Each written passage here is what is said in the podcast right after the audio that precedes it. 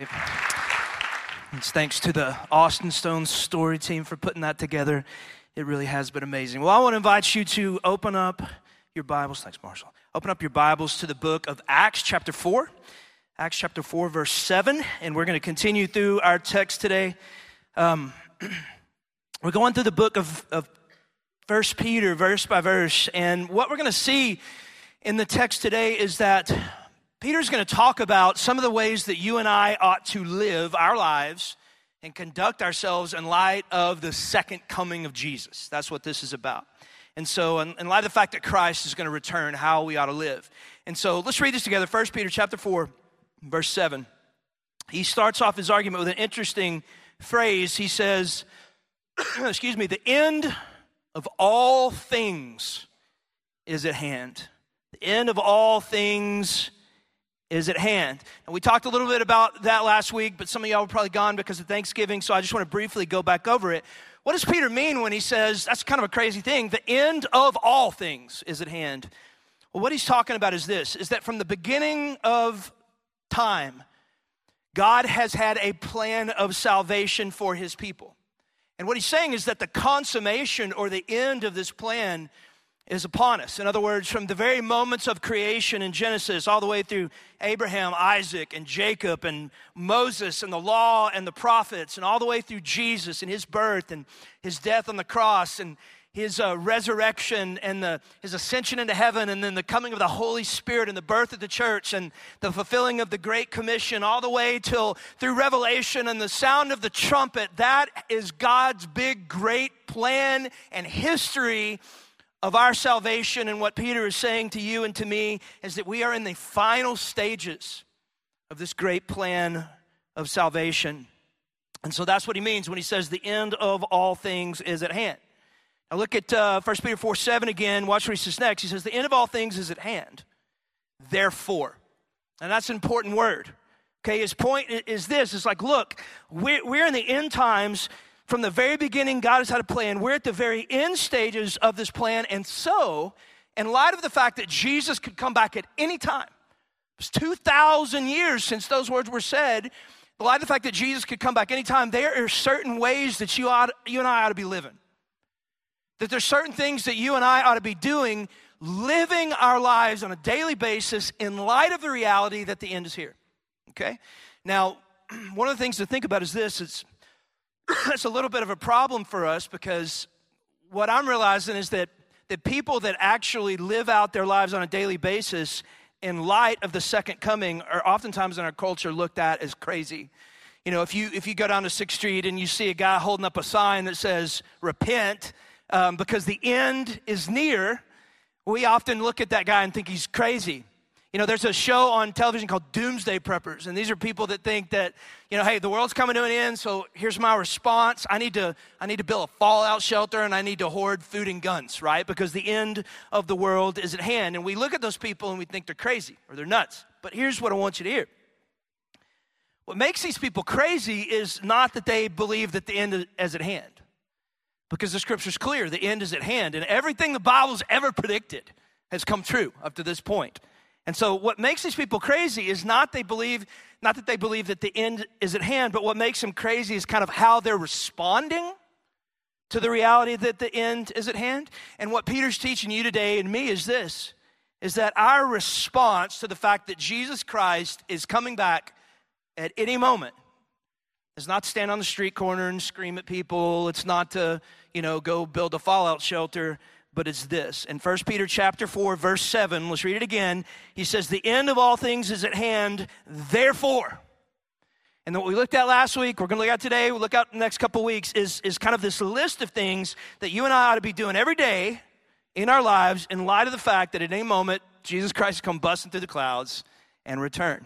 All right, now look at verse 8 because that's where we're going to hang out today. It's what he says in light of the second coming. Let's do this. 1 Peter 4 8. Peter says, above all, above all. In other words, what I'm about to say is the most important thing. This is the most important action, most important behavior, living our lives in light of the second coming.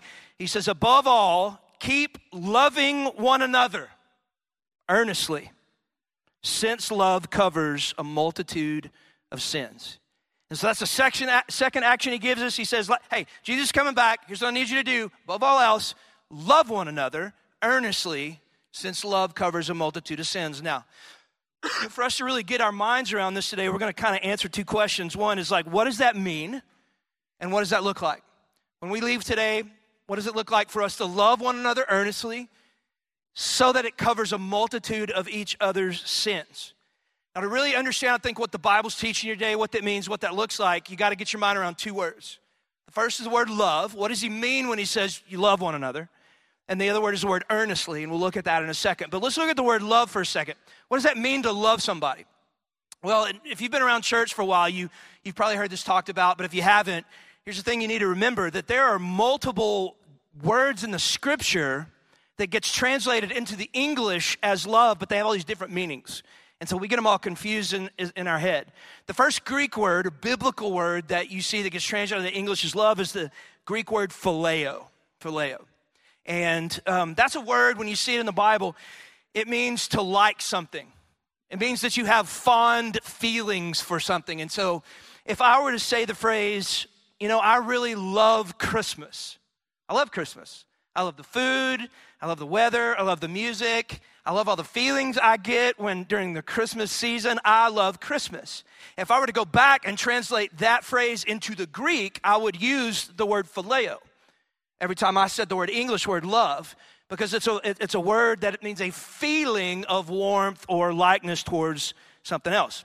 now, there's another word the Bible uses in the Greek that gets translated into the English word love, and it's the Greek word eros. And that's a word that, um, that carries with it kind of a, uh, an erotic or sexually attracted, um, physically attracted kind of meaning. And the best way to understand what this eros kind of love looks like, um, you have to watch the show Bachelor, right? Or Bachelorette. That's the best way to get your brain around it. And um, how many y'all raise your hand? How many y'all watch the show Bachelor, Bachelorette? Okay, for the for the five of you that raise your hand, I'm praying for you, right? And for the other thousand of you that didn't raise your hand or lying like a dog, I'm praying for you too. But here's the thing: what is like in the Bachelor, the Bachelorette? What's like the big moment in the show? It's like there's a moment in the show. And, and when this happens, when one of the contestants looks at the bachelor or the bachelorette and this comes out of your mouth, you're like, oh, that's when you know that the relationship has gone next level. What, what is it? It's when the person looks at the bachelor or the bachelorette and they say this. They say, I think I'm falling in love with you. And then when that person says that, it's like the, everything stops and everybody gasps. Ah! Because you know that if they say, I think I'm falling in love with you, then, then you know this thing has, at that point, it's gotten real. Okay, now what, what they're saying when they say that is this what, they what they mean by that is like they're, they're saying, I'm at a point where I'm really, really physically attracted to you, and I'm having all these hormonally charged feelings for you. And the best way I know how to describe that is to say that I'm falling in love with you. Well, that, that word, as they're using it, really is best understood in this concept of eros, which is this kind of physically attracted, romantic, sexual kind of love.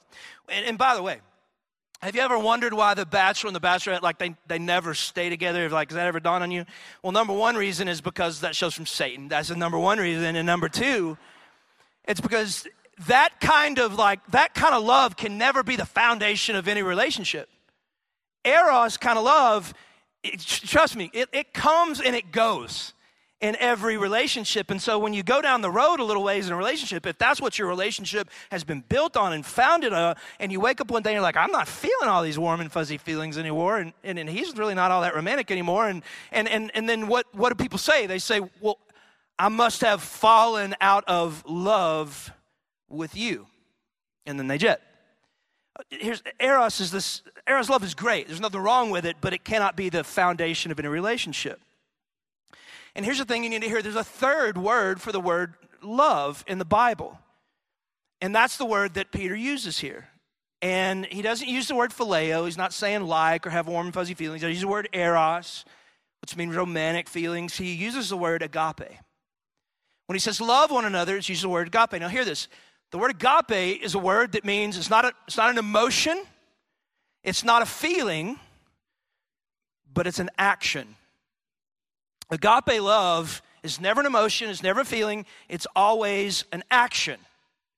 And so when Peter says, hey, end is at hand, you need to be loving one another, what he's saying is that you need to display people the action of love, or, or, or we need, in other words, we need to be serving one another. Need to be caring for one another. We need to be forgiving one another. We need to be putting the needs and the desires of other people before our own. It's never feeling, it's never an emotion, it's always an action that you display. Listen, regardless of what you feel, regardless of what you feel, he's saying you show, you give this action of love whether you feel these warm, fuzzy feelings for them or not. Okay, so that's first thing. Get your brain around what he's saying when he says love somebody else. Okay, now, the second word that he uses is really interesting. He uses the word earnestly. He uses the word earnestly. And what, he's, what he does there when he says, hey, love one another earnestly, is he's talking about the extent that you're supposed to love other people in your life or show this action of love.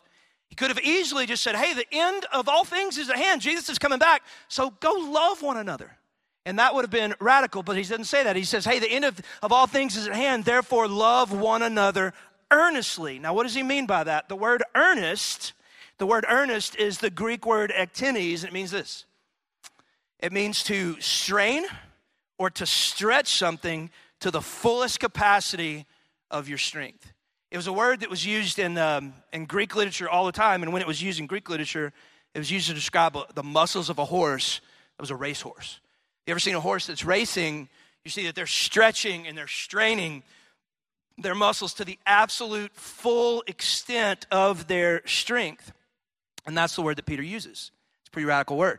Um, just example in my life, years ago, I was on vacation, and a buddy of mine that was my roommate in college was with me, and we went snorkeling and we rented this boat. It was it was just a little cheap rubber dinghy thing, and we we drove it out to this island. It was a small island off the coast, and to get your brain around how big this island was, about the size of our campus here and we tied up to a buoy and we began to swim around the backside of this island. We were going to swim all the way around it and snorkel. And about halfway around, or what we thought was halfway, the storm blew in. And it was a pretty significant storm. There was, there was rain, there was wind, pretty big, you know, uh, waves were coming up, probably five, six feet. And we had to make a decision. Do we, do we swim back the way that we came, or do we keep going around? And we guessed, trying to figure out which way was shorter. And we guessed wrongly, and we kept going. And I, so I'm swimming, and I, I remember this pretty vividly, but I, was, I, would, I would have to swim up a wave and kind of rest on the way down. And then I would swim up the next wave and, and rest on the way down. And this went on for 35 minutes, and we're not anywhere near the boat. And I got to a point, I remember this, I, this was literally going through my brain. I, I went to a point, I was so physically exhausted. I was kind of just kind of reaching my fat boy days about that point. And so I was at a place where I literally thought to myself, I either keep swimming or I'm, I'm going to die. Um, the, the, the, there was no beach, there was just rocks on this island, so we couldn't stop. And so I either kept going or I was going to die. And so I just kept swimming and kept swimming and kept swimming. I had to dig down all the way into like fighting Texas Aggie Corps cadet days kind of stuff and just keep on going. And then I finally made it back to the boat. And this boat was just a cheap little thing. It didn't have a, it didn't have a ladder that you could climb up and you had to actually grab the side of the boat and pull yourself up. And I couldn't do it. It took four or five times. I would grab the boat and just slide back down in the water. My buddy, who was a triathlete, by the way, and he was having a blast, he got up into the boat and had to pull me in. And when I got in, true story, I just collapsed. I just collapsed in the boat and all the way back I did not move, and I don't think I moved for a couple of days. And that's, that's literally the meaning of the word. I'm not making that up. That's the meaning of the word that Peter uses here. He says, Look, Jesus is coming back. We don't know how long we have. The trumpet could sound, the end of all things could, could come at any moment. And so, in light of that, don't just love people but love people to that extent. Love people to that level. Love, love people to the fullest extent of your capacity. Now, here's the problem. What I'm seeing, even among the people in the church, even among people that are Christians, is that we're willing to love people we're just not willing to love them earnestly. What I'm seeing, even in the church, is that we're willing to love people, not necessarily earnestly, but we'll love people conditionally. In other words, um, our, our love looks more like this I, I will love you until you do something I don't like. I will love you until you don't meet my expectations. And then I'll stop. I will love you until you betray me. And then my love's to stop. I'll love you until you hurt me bad enough. And then I'll stop loving you. I'll love you until you start annoying me to the point I can't handle it anymore, like a roommate. And then my love's going to stop for you. I will love you until my, this relationship we have becomes um, kind of unbeneficial to me, and then I'm going to stop loving you. I've just noticed that, even in the church, that whether it's mar- our marriages, whether it's um, our friendships, our work relationships, whether it's our community groups or small groups, our families, whether it's people of different political ideologies, whether it's people of different cultures, people of different races, if we're absolutely honest with one another, most of us kind of live our lives where our love has limits. We're willing to love people up to a point, and what the Bible is saying is that's not how Christians live.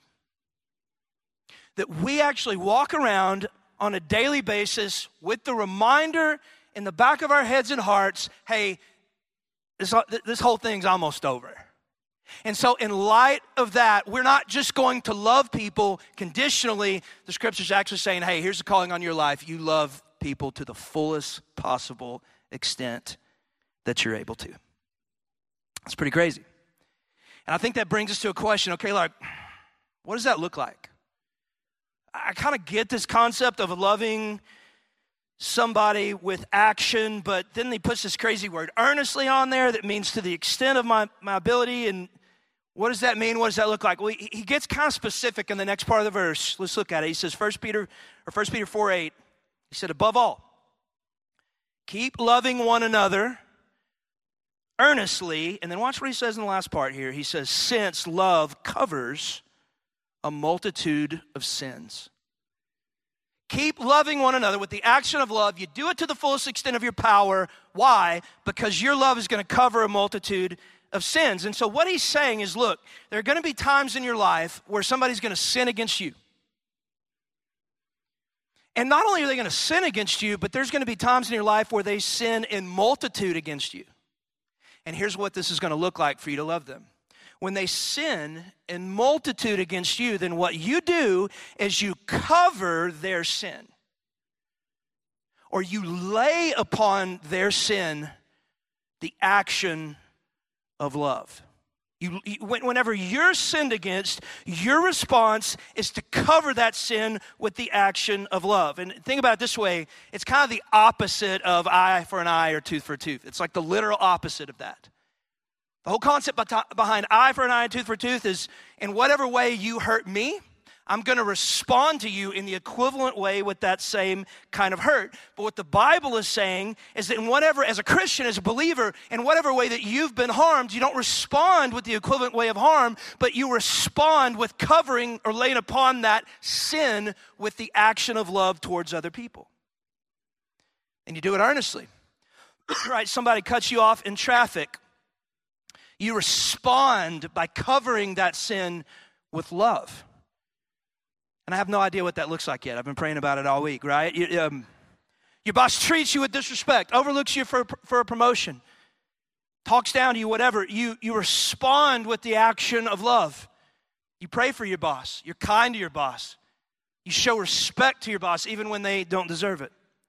Someone writes you a really hurtful email. You respond with the action of love. You, you ask for their forgiveness. You show them the kindness you wish you had been shown in your response. Your husband isn't meeting your needs. Your wife isn't meeting your needs. They're not acting in a way you, you thought they would. You cover their sin with the action of love. You, you serve them. You care for them. You, you meet their needs regardless of whether they're meeting yours. You cover their sin with, with love. Someone has a different has a different race than you, they disrespect you. Or someone of a different political affiliation with you, they, they do something crazy in your brain, which you, you don't respond in anger, hurt, resentment, or distance. You respond by covering that sin with love. You pray for them, you respect them, you show them the care and the love that you wish they had shown you. And you do it, the Bible says, to the maximum capacity that you have, right? Now, listen, hey, here's, here's the question I think. I was thinking about that and I'm like, that's crazy. That's so crazy. It's so difficult to do. And you think to yourself, like, who in the world actually does this?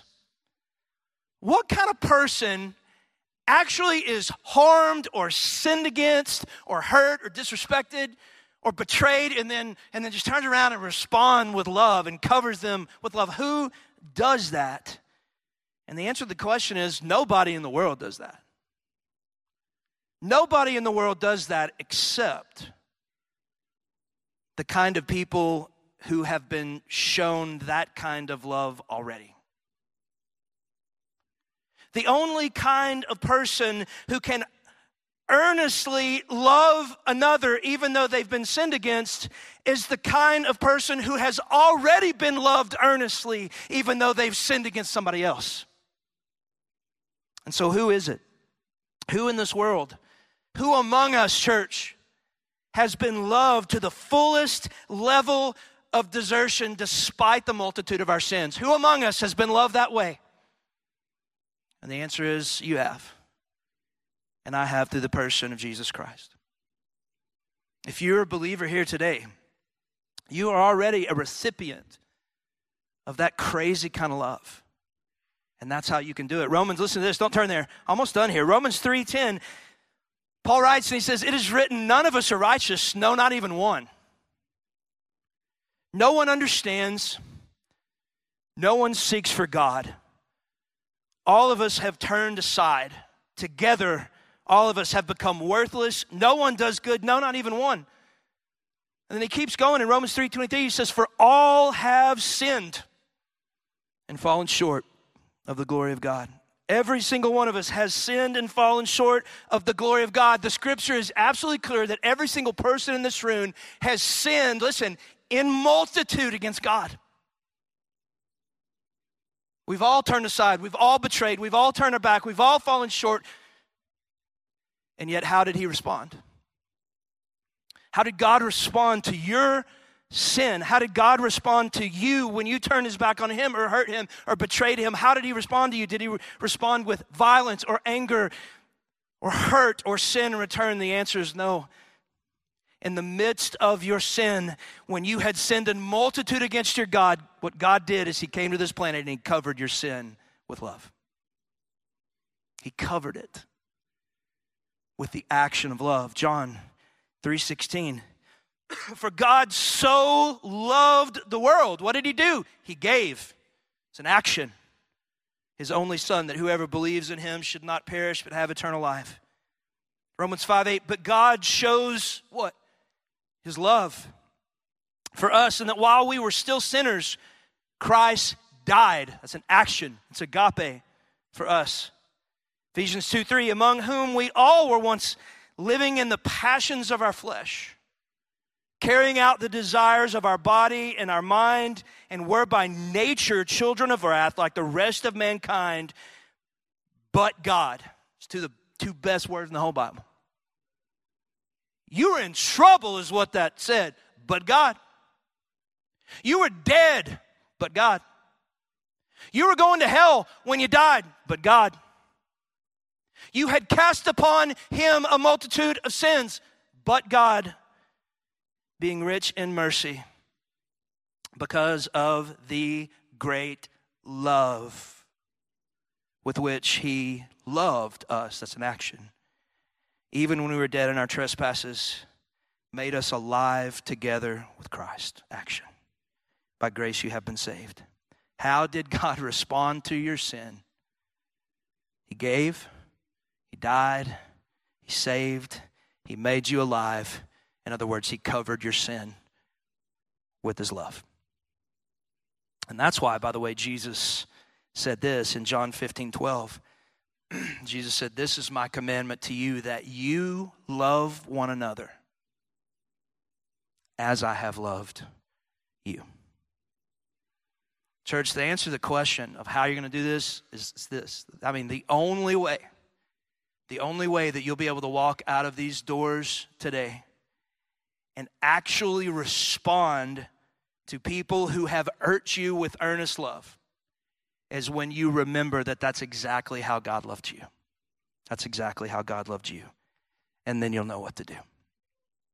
I've been a, a recipient of, of this kind of love through the Lord. And I've also been a recipient of this kind of love through my wife. You know, I've shared several times at this point that we went through a season in our marriage that was pretty difficult several years ago. We just weren't doing well, you know, and and um, I'd sinned against her in multiple ways. Um, and in the process really kind of hurt her deeply and and and because of those sins and because of that hurt the the phileo and the eros kind of love really had kind of gone away and i think i think many women at that point would have done a couple of things i think one they would have just given up and left or I, I think the other response would have been this would have would be to respond to my sin against her with sin of her own towards me to seek revenge, to seek justice, to hurt me in the way that I had hurt her. And we talked about this a few days ago. She said that in, in, my, in her flesh, that's exactly what she wanted to do. The last part. But in the middle of all that, Jennifer said that she went to a Bible study that this woman was teaching. And guess what the scripture was that they studied that day in the Bible study? It was 1 Peter 4 7. And the lady began to read the text said that the end of all things is at hand. Therefore, be self controlled, sober minded for the sake of your prayers. And above all, keep loving one another earnestly, since love covers a multitude of sins. And when she heard that verse, just wrecked her out. And she started crying. And the Lord reminded her that she had sinned against him a multitude of times, and yet he covered her sin with his love. And as she read those words, she knew exactly what she needed to do. And by the way, man, little side note that's exactly why you marry a woman that's saved. That's why you marry a woman that has the Holy Spirit. Because when you're being an idiot, she'll listen to Jesus and she'll stick with you when you're being an idiot. Let's a side note. I'll get back to my sermon. And so instead of, instead of leaving me or sinning against me or hurting me in return, she listened to the words of the scripture keep on loving one another earnestly. Love covers sin. And that's what she began to do.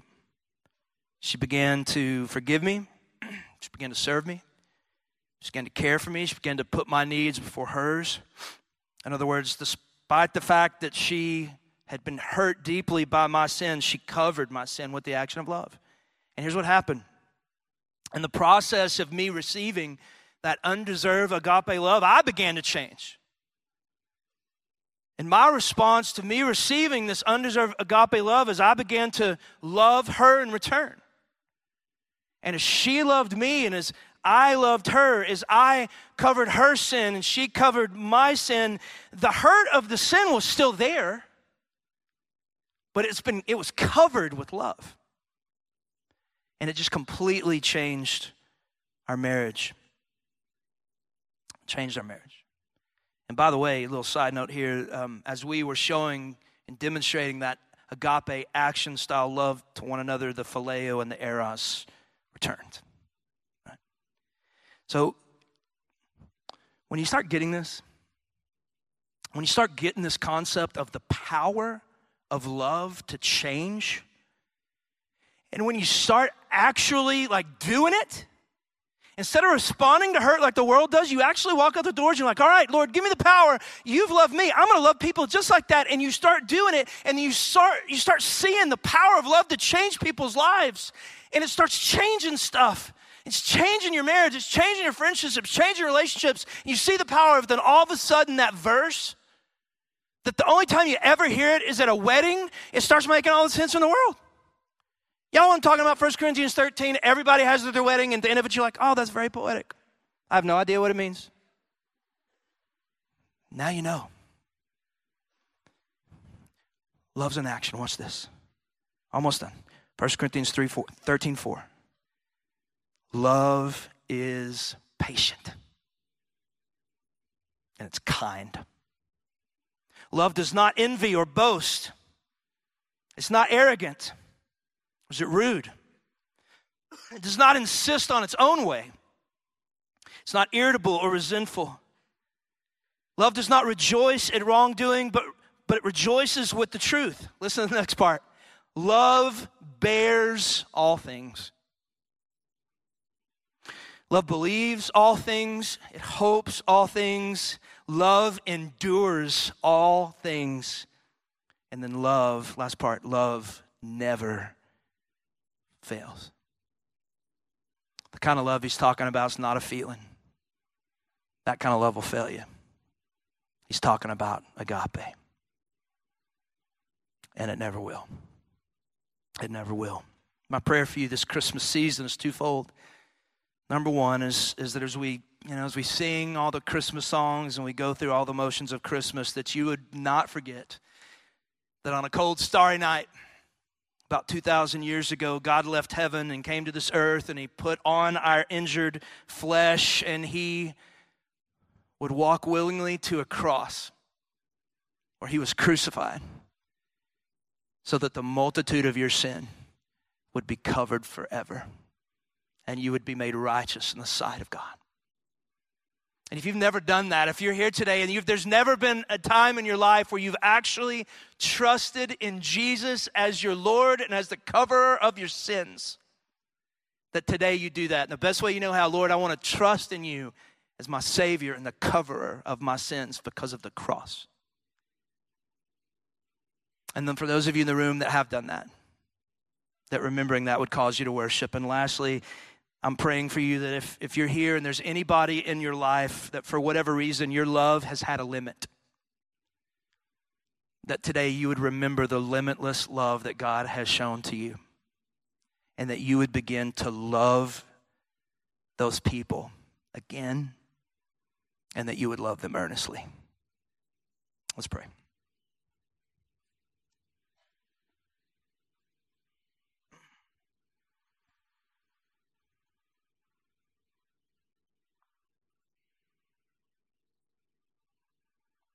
Father, I'm 44 years old and I'm still blown away by the way that you love me. And I thank you for seasons like this where we get to remember your birth and we get to remember everything that you went through, that you left the, the comfort and the glory and the perfection of heaven to come to this injured and messed up and wrecked out earth because you loved us. Lord, I thank you that you didn't have to. You could have destroyed us. You'd have been righteous in doing it, but you didn't. You covered our sin with your love. And that's why it's called the good news of the gospel. And I pray that if there's anybody here that's never trusted in the gospel, the good news of Jesus, I pray that today they would. And, and if, Holy Spirit, if you have brought any people to mind in our lives to which we need to forgive and love and care for and serve and cover their sin with love, I pray that you would give us the power to do it today. Why? Because you loved us first. We love you, Jesus. We, we thank you for coming to us, and we look forward with great expectation for you coming again. And so it's in your name that we pray. Amen. Amen. Church, let's stand together. Let's worship Him.